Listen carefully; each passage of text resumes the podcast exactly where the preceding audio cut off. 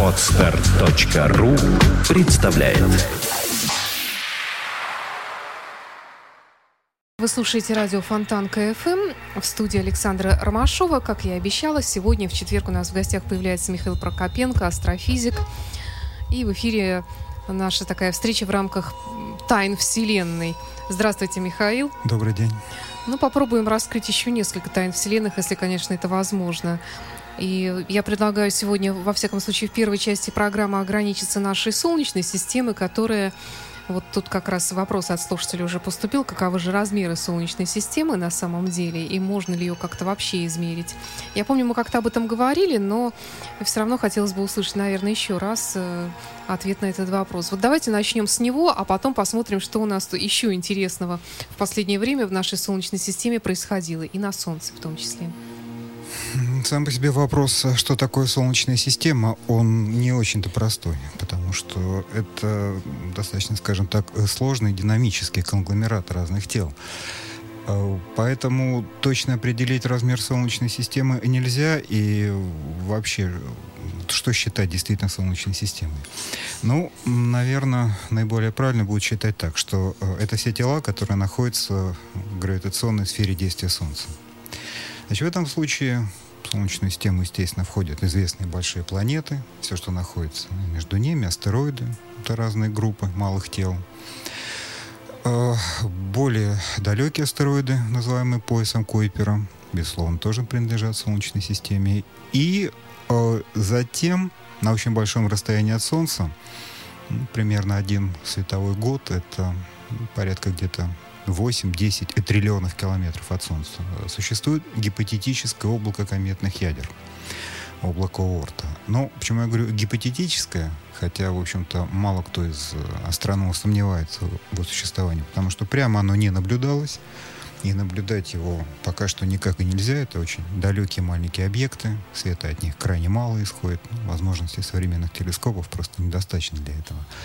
А, но оно должно существовать, потому что это наилучшее объяснение того, откуда э, приходят однократные кометы. И это помогает объяснить э, траектории движения, э, пути комет вокруг Солнца. То есть это облако действительно должно существовать, и а, все-таки оно скажем так, принадлежит Солнечной системе. Правда, если рядом проходит звезда, сравнительно близко, тогда э, эти объекты могут ну, попасть, скажем так, на время в сферу действия другой звезды. Тогда их можно считать уже не принадлежащими Солнечной системе. Но были ли такие события или нет, э, достоверно неизвестно на сегодняшний день.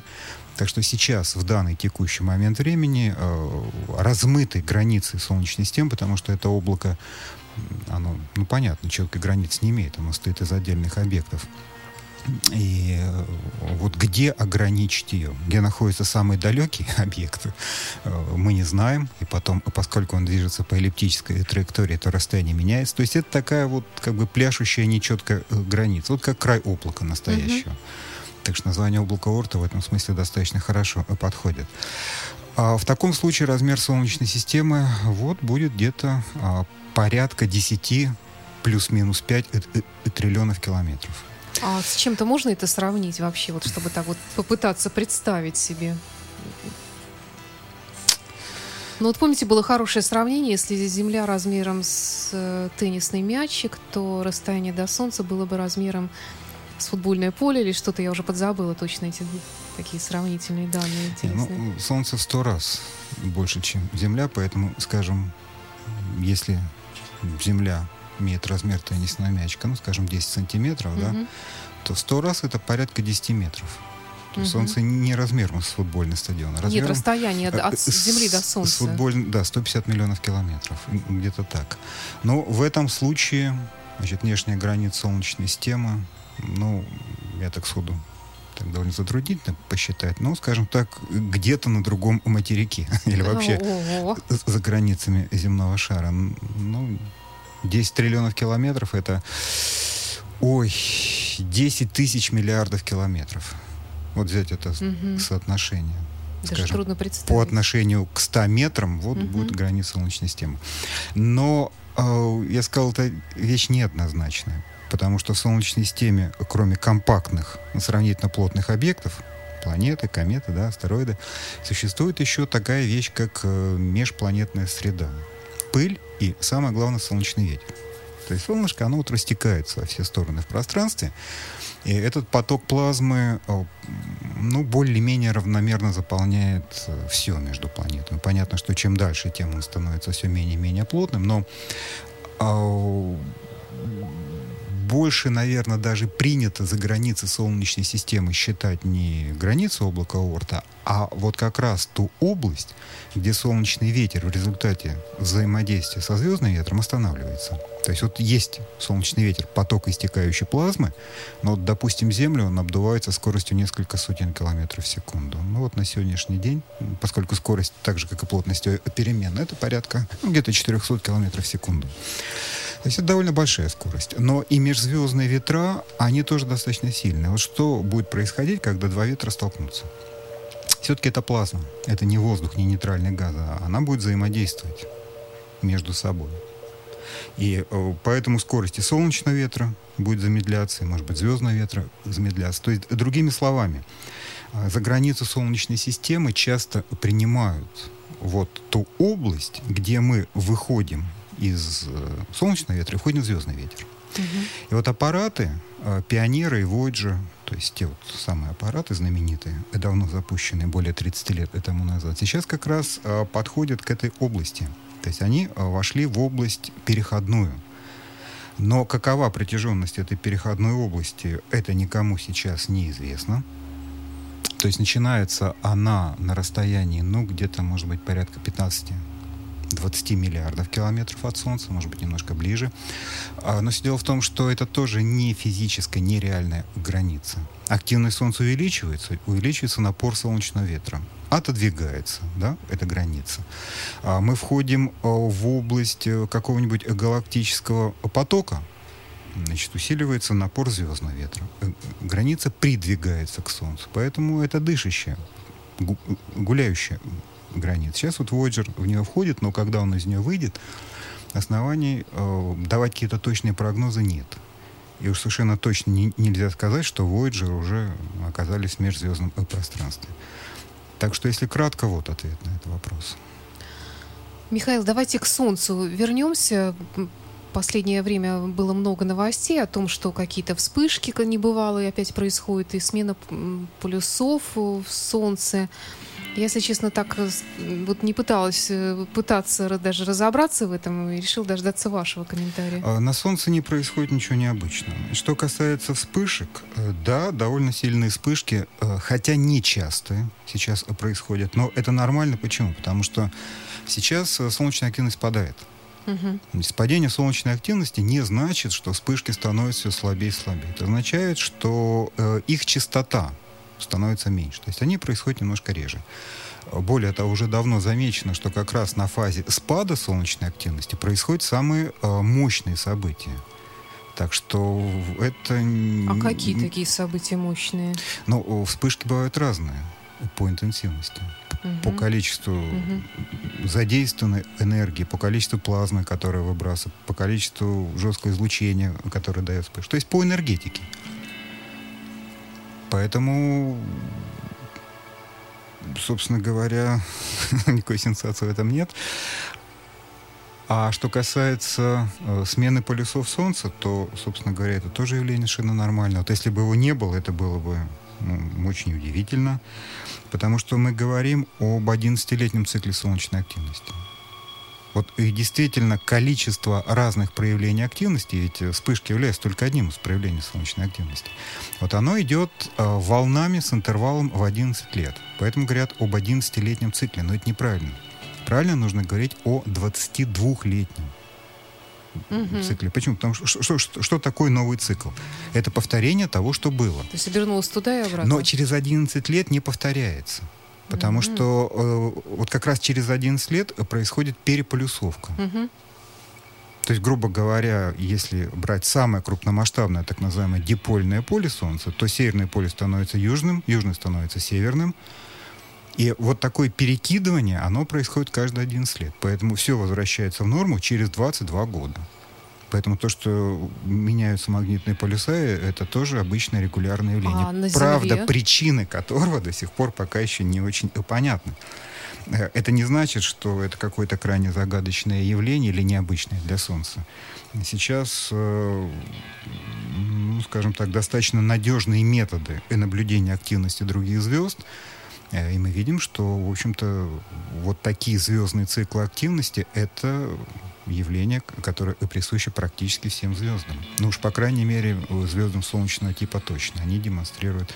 Ну, правда, там, скажем так, несколько другая протяженность циклов, но ведь звезды не бывают идентичны. Отличаются по массе, по размеру, чуть-чуть по химическому составу, поэтому понятно, что вариации есть.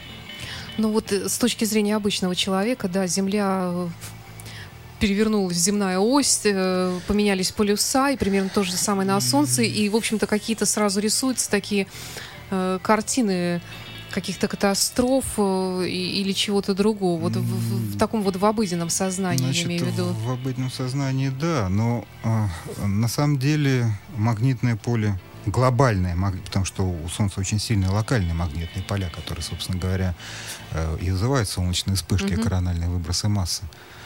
Вот если говорить о глобальном поле Солнца и глобальном магнитном поле Земли, то, в принципе, они порождаются одним и тем же механизмом э, магнита, гидро и ди- динамо. То есть движется ток, и он порождает магнитное поле.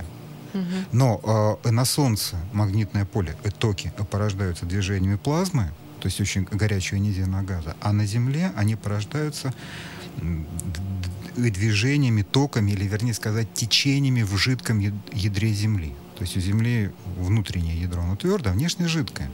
В основном оно состоит из металлов, из железа с примесью Это вот та самая земная ось в обыденном сознании. нет. Земная ось — это та ось, вокруг которой происходит суточное вращение нашей планеты. Э, Вероятно, вы путаете земную ось с осью земного магнитного поля. Но это я не, не я путаю, это А, я ну так, понятно. так сказать, да, Да, цитирую. да. И- Цитирую. И транслирую. Да. Значит, что касается оси вращения Земли, она как э, вращалась, так и вращается. Небольшие гуляния оси, конечно, есть, поэтому, в частности, и нельзя на северном полюсе Земли поставить флаг, потому что этот полюс даже в течение года гуляет в квадрате э, с, с стороной и 30 метров.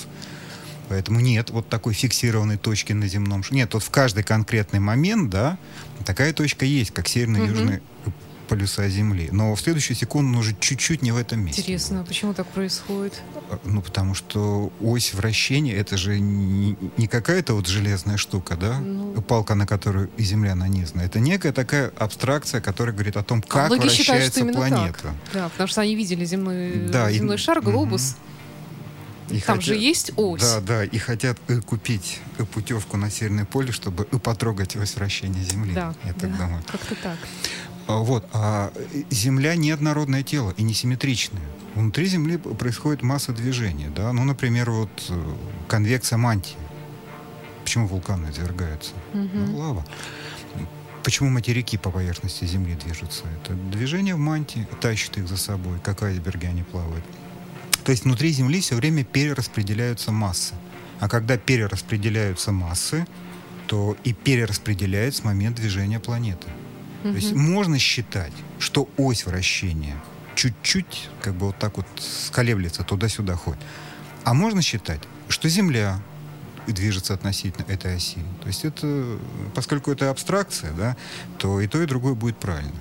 А вот что касается оси магнитного поля, да, вот это вот более интересная вещь, потому что сейчас э, уже нет сомнений, что близится переполюсовка магнитного поля Земли. И в отличие от переполюсовки магнитного поля Солнца, во-первых, это менее понятное явление, а во-вторых, более практически для нас значимое. Потому что что нам магнитное поле Солнца? То есть единственное влияние, которое оно может оказать э, на нас, это влияние косвенное, через вспышки, значит, через выбросы массы, вот эти потоки плазмы, которые взаимодействуют с магнитосферой Земли, да, а магнитное поле Земли оно на нас оказывает непосредственное влияние. Мгм. Компас, это понятно, да, но все-таки очень важная вещь — это защита от радиации. От заряженных частиц. Существуют солнечные заряженные частицы, существуют галактические заряженные частицы. И переполюсовка магнитного поля Земли не означает, что вот э, значит, в какой-то день оно выключилось, а потом включилось, и северное поле стало южным, а южный северным. Нет, это процесс, который неизвестно, кстати, сколько времени занимает. Может быть, порядка тысячи лет. По таким самым приблизительным оценкам, это может быть тысяча лет, может быть, несколько сотен, может быть, пять тысяч. Ну, тысяча лет такая хотя и не точно, но наиболее адекватная mm-hmm. оценка. Так вот, что будет происходить в течение этого времени? Значит, магнитное поле Земли постепенно ослабевает, и вместо общего такого вот красивого магнитного поля, как у магнитного брусочка, вот рисуют в учебниках физики, да, там линия выходит да. из одного полюса, входит в другой, картина будет наблюдаться более сложной. Где-то в каких-то местах Земли уже появится, э, то есть оно станет пятнистым, магнитное поле где-то отдельные участки будут сохранять еще старую полярность. Будут появляться участки с новой полярностью. Такой хаос. Да, э, такой хаос. Вот этот хаос э, снова завершится этой красивой картинкой, где вместо Северного полюса будет mm-hmm. южное, вместо южно-северной. Но вот между этими э, двумя стабильными состояниями будет вот состояние этого хаоса.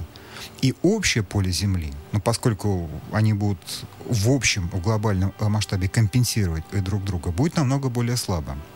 То есть не будет вот того механизма, э, который отклоняет и отбрасывает от Земли заряженные mm-hmm. частицы, это означает повышенный уровень радиации. А, и, возможно, даже это было бы не так уж и страшно. Э, но все дело в том, что а, вот к повышенному уровню радиации очень чувствителен озоновый слой Земли.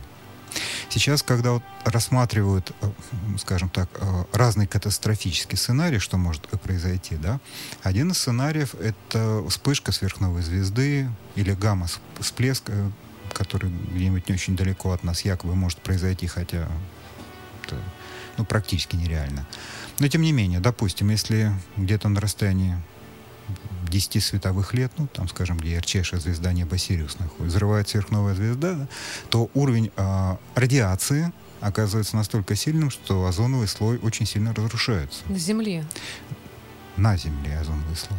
Даже несмотря на такое гигантское э, энергию, энергия очень велика этого взрыва.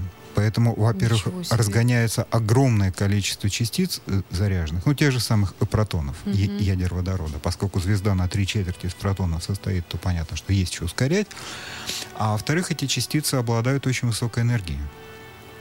И э, даже при нынешнем состоянии, в общем-то, довольно и неплохом пока еще магнитного поля Земли, э, эти частицы не всегда отклоняются. То есть, если взять обычный бытовой дозиметр, вот и включить, он будет щелкать. То есть он регистрирует заряженные частицы. Откуда они берутся? Примерно половина этих частиц приходит из Земли, то есть распадаются разные изотопы, отсюда возникает uh там, альфа, бета, гамма радиация, uh три вида. Но вторая часть это будут частицы космического происхождения. То есть наиболее энергичные частицы пробивают защиту. Но их мало, этих частиц. Поэтому особой опасности они собой не представляют. Ведь все-таки в живых организмах есть механизмы восстановления повреждения ДНК, и пока этих повреждений не слишком много, механизмы с ними хорошо справляются. У человека эти механизмы не очень хорошо работают. А некоторые живые существа могут вплоть до половины поврежденной ДНК восстановить. То есть в этом смысле намного более устойчиво. Да, даже те же самые крысы. Угу. Я уж не говорю о таких э, маленьких монстрах, как эти охотки, которые могут угу. и в глубокой заморозке существовать, и да, да. Ну, вообще очень, скажем так, живущие существа. Вот. Бактерии многие очень успешно восстанавливают поврежденную ДНК. Иначе как можно жить в радиоактивных водах, э, которые вот остаются после там, охлаждения реактора? Там микроорганизмы живут. Микроорганизмы живут э, в заброшенных шахтах серных. Всюду жизнь. Так так оно и есть. Жизнь даже в тропосфере Земли на высоте 10 километров. Оказывается, там целое сообщество микроорганизмов живут. И они могут вообще за всю свою жизнь не, кос, не коснуться земной поверхности. Угу. А ведь там уровень радиации значительно выше. Вот когда на самолете, да, вот если взять с собой самолет-эдозиметр, то уровень радиации будет примерно 200-250 микрорентген в час. То есть 10 раз выше, чем у поверхности Земли. Угу. Плюс повышенный уровень ультрафиолета. Вы в самолете Да, от него да. защищены, да, Да. корпусом. А бактерии не защищены. Тем не менее, они прекрасно себя чувствуют, размножаются. То есть здесь все зависит в приспособляемости. Но большинство все-таки а, форм организмов и самое главное планктон в океанах, фито и Мгм. зоопланктон, который является фактически основанием и- и- и пищевых цепочек, вот он это не умеет делать. Поэтому повышенный уровень ультрафиолета как раз плох тем, что он э, базис уничтожает. И вслед за гибелью планктона начнут вымирать и более организованные виды и так далее. То есть это очень серьезное событие. Вот в этом плане переполюсовка магнитного поля Земли действительно может быть довольно большой опасностью. Но, опять же, поскольку у нас нет хороших моделей того, как это происходит, то, может быть, все будет и не так страшно. Может быть, магнитное поле Земли и не ослабеет слишком сильно. Более того, эти локальные магнитные поля, а, ну хорошо, они в глобальном масштабе работать не будут, но в локальном масштабе они все-таки, так, как маленькие зонтики, немножко будут прикрывать эти участки. Поэтому, опять же, не будучи в состоянии точно смоделировать явление, давать точные прогнозы, это просто глупость. Напомню, что в студии радио Фонтан КФМ астрофизик Михаил Прокопенко. Предлагаю прерваться на пару минут на музыку космического содержания, потом продолжим наш разговор. Now it's more than 35 long years that on this earth I've had to be. It's time to leave for another world. And Gamma Polis waits for me.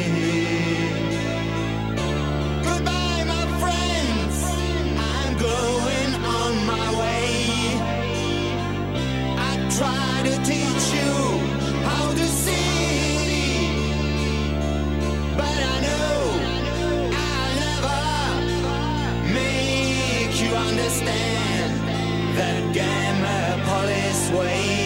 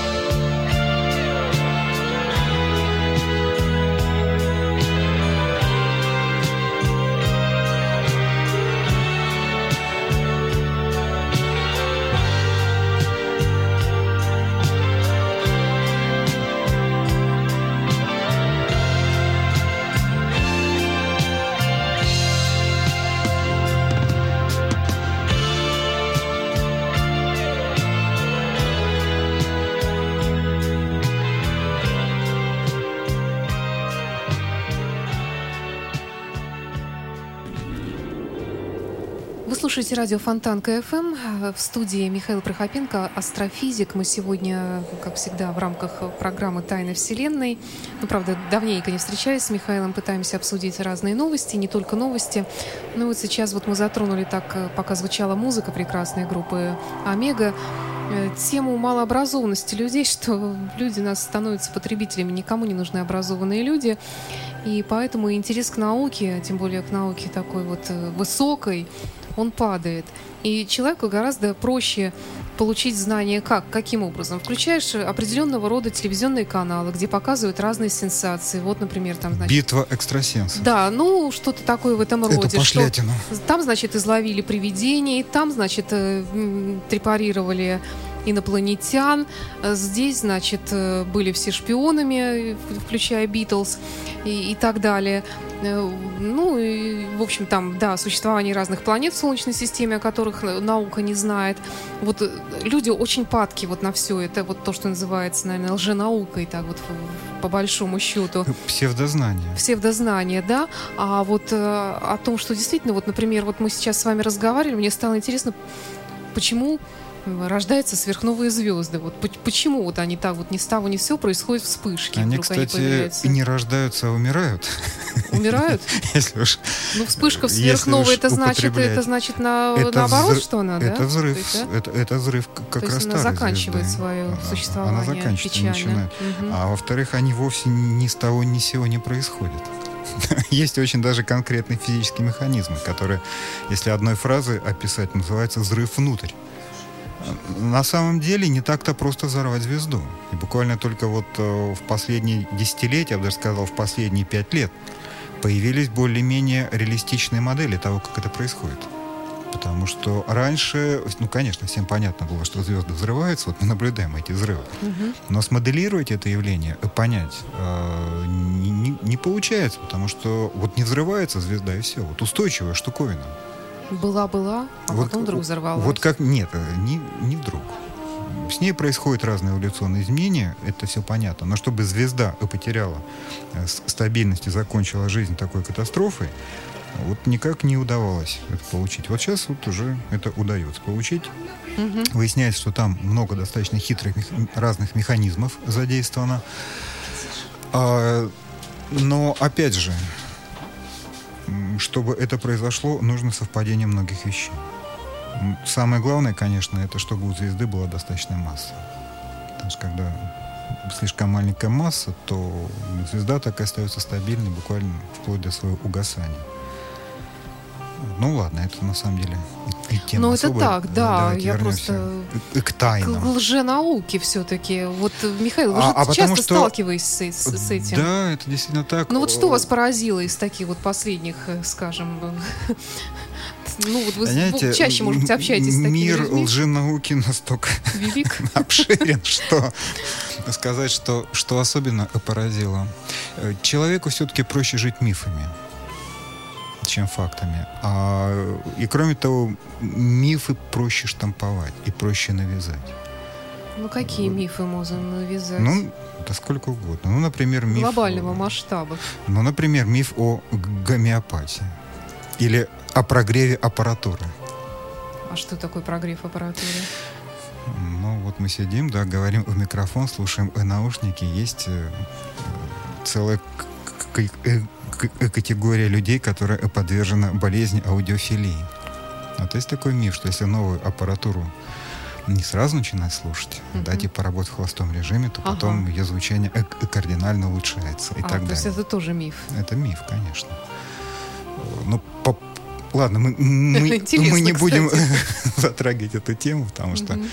на самом деле все это, конечно, не так просто граница между наукой и лженаукой, она не так ясна, как кажется. Довольно часто, скажем так, в борьбе с э, лженаукой вместе с грязной водой ребенка выплескивают. Это тоже понятно, потому а, что... например, вот какую? Какой ребенок был выплеснут вместе с ведром? Ну, можно приводить современные примеры, можно приводить исторические примеры. Наверное, исторические все-таки как-то понятно и ближе, потому что наверняка исторические, уже конечно, об этом да. слышали. Ну, французская академия наук заявила, что камни с неба падать не могут, потому что их там нет. А вот падают в виде Челябинского метеорита. Тем не менее падают, да. И современной науки много такого. В конце концов, э, что науку отличает от лженауки?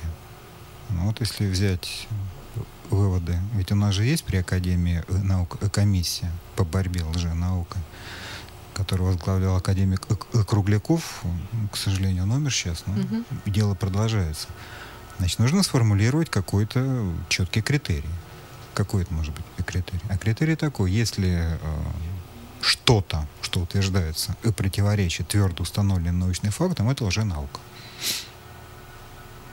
Но это касается не только точных наук, это касается и той же истории. Но все дело в том, что э, в этом случае не было бы никаких действительно новых кардинальных открытий. Потому что, на первый взгляд, кажется, что они противоречат. Э, Действительно, как э, критерий практически, вот когда вот нужно вот прямо сейчас, в данный момент времени решить, надо эту тему финансировать или не надо. Это очень хороший и правильный, может быть, даже единственно возможный э, критерий. Потому что огромные, гигантские, чудовищные средства выбрасываются просто впустую. Идет распил. Причем не только у нас, извините, и НАСА тоже, и тем не менее, поддерживала исследования по левитации. Почему? Налоговые льготы. Плюс еще вещи, которые позволяли перенаправлять средства. Так что это не только болезнь России, это всем без исключения свойственно. Просто у нас-то каких-то совершенно невероятных, непонят, непонятных умом масштабах все происходит. Но тем не менее, это явление свойственно человеку везде и всегда. Поэтому особого удивления, конечно, не вызывает, но так вот, чтобы такого не было, чтобы на заведомо провальные лженаучные э, проекты не, не тратились и десятки, сотни миллиардов рублей, нужна научная экспертиза. Если приходит человек и говорит, что я вам через два месяца буду э, получать сколько угодно бесплатной энергии из вакуума, да, или на коленках в, в чемоданчике сделал устройство холодного термоядерного синтеза, вот. И нужно вот прямо сейчас сказать, да, вот стоит Мгм, это да. того или нет. Ответ будет, конечно, сугубо отрицательный.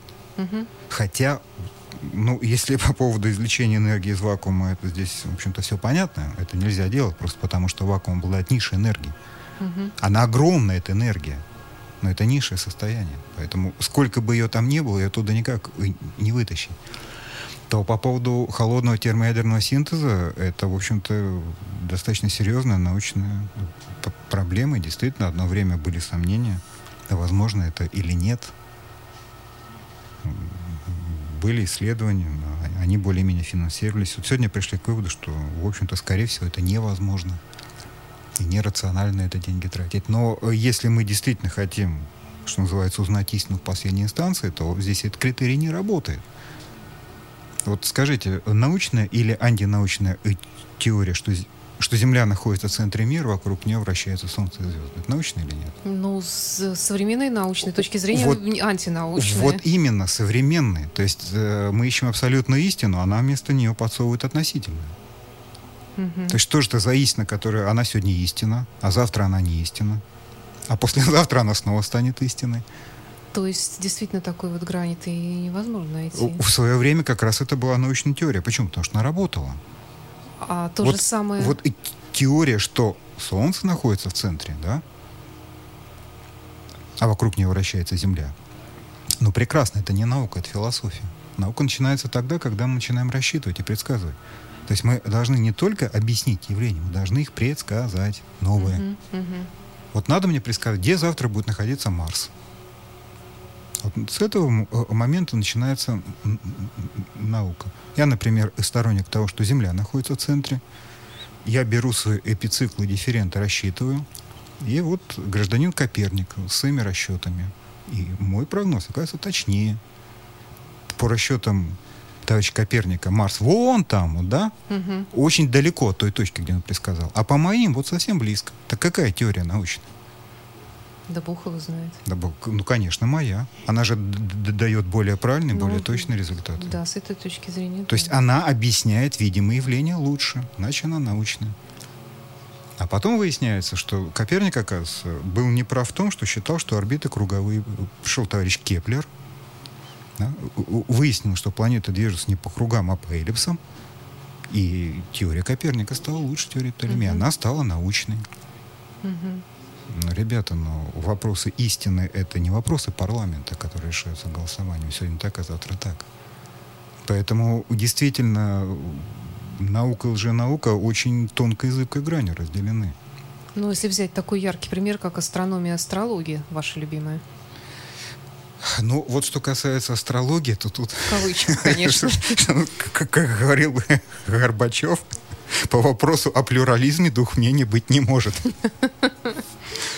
Отношение к астрологии у меня, конечно, вполне определенное.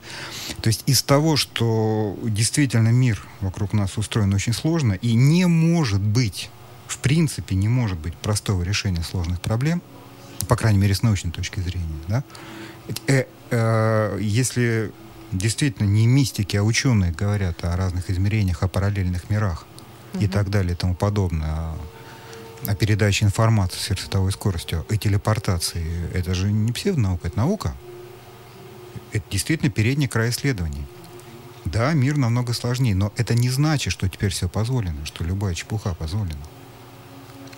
Во всяком случае, в конце концов, есть один критерий, ну, опять же, с практической точки зрения очень полезный, а, а работает или нет.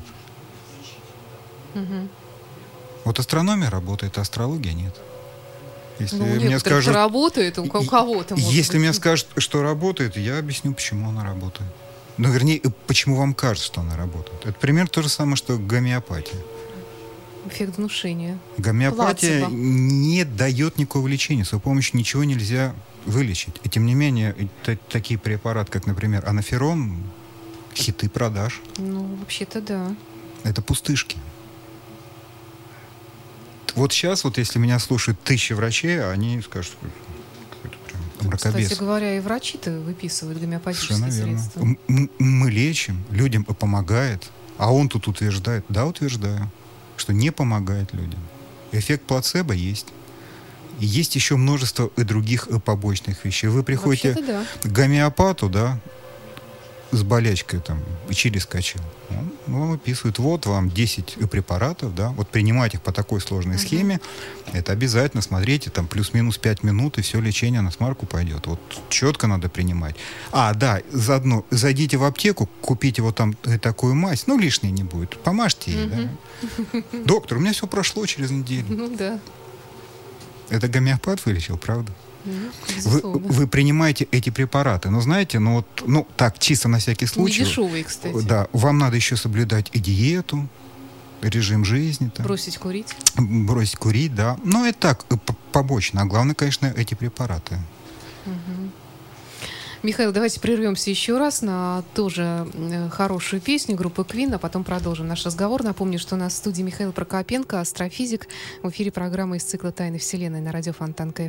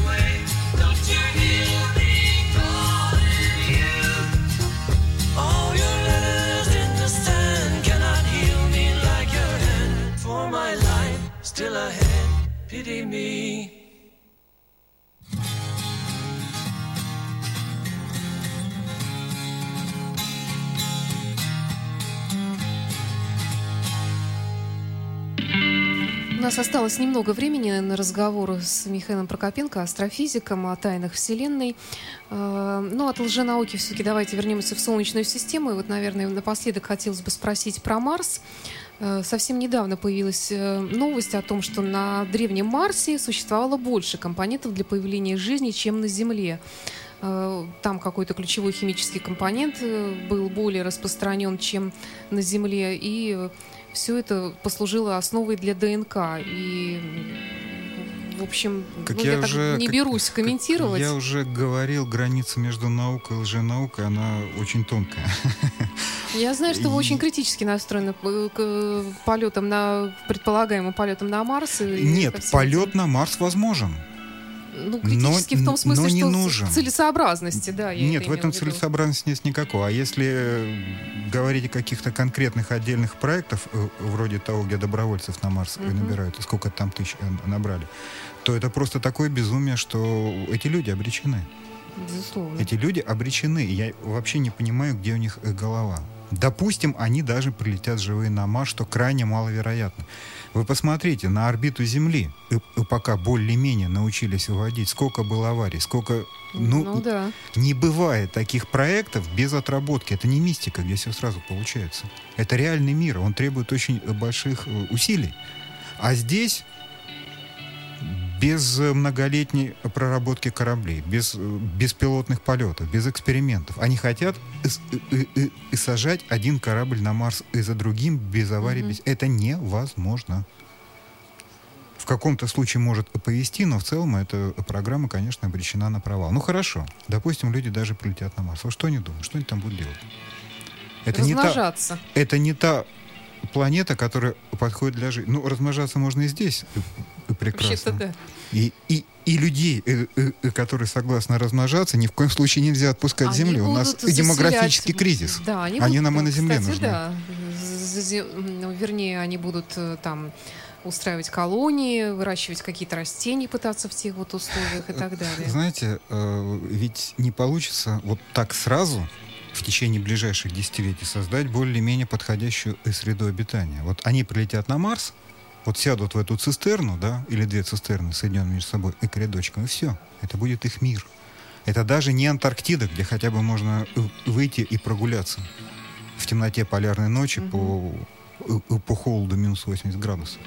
На Марсе невозможно существовать, и там нечего делать, извините.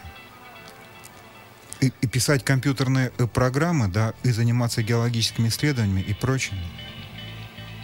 Ну, это, это хорошо, но этого мало. Все-таки человеку, чтобы жить и чтобы чувствовать себя счастливым, нужна его среда обитания. Нет на Марсе. Но все-таки давайте вернемся, у нас совсем буквально минута Да, остается. да. Вот по поводу того, что Значит, это э, говорит о том, это что когда-то жизнь там была какая-то. Это, доста- это не исключено, хотя и маловероятно. То есть все-таки мейнстрим в попытках решить проблему возникновения жизни заключается в том, что жизнь возникла на Земле. Вот как и где она возникла, это пока еще тайна за семи печатями, потому что вот что такое проблема возникновения жизни? А, Как именно образовались молекулы, способные к репликации, то есть к, к воспроизводству самих себя, Мгм. то есть к передаче информации. В принципе, это не очень большая э, проблема. Можно получить такие б- белки, это пребиотические молекулы, а, но этого мало. То есть э, нужна клетка, хотя бы простейшая. Значит, нужна липидная среда, э, нужна оболочка, э, мембрана с, с нужными свойствами. Вот в этом направлении сейчас ведутся исследования. Где? В мелких теплых морях, как считали раньше, нет. Практически точно нет. Пемзовые острова, может быть. Но все-таки наиболее вероятно это подводные гейзеры. Вот Там, в принципе, были условия, где, где это могло бы и произойти. Значит, что касается Марса, то исследователи выдвигают предположение, что такие процессы невозможны без некоторых химических элементов. Честно говоря, я особо внимания на эту новость и не обратил. Они утверждают, что там то ли бор, то ли Да, да, еще да, что-то да. вот, Да. вот надо, да, и без этого оно не получится. Но все дело в том, что неизвестно, что получится, а что не получится. Поэтому это, в общем-то, научное предположение, но достаточно спекулятивное. То есть, скажем так, э, основания к этому утверждению есть, но достаточно маленькие. Поэтому я бы сказал, что, опять же, с научной точки зрения, это не исключено, что жизнь возникла на Марсе и попала на Землю с метеоритами, но на сегодняшний день при достигнутых знаниях, скажем так, и умениях воспроизводить жизнь, это кажется, э, ну, натянутым.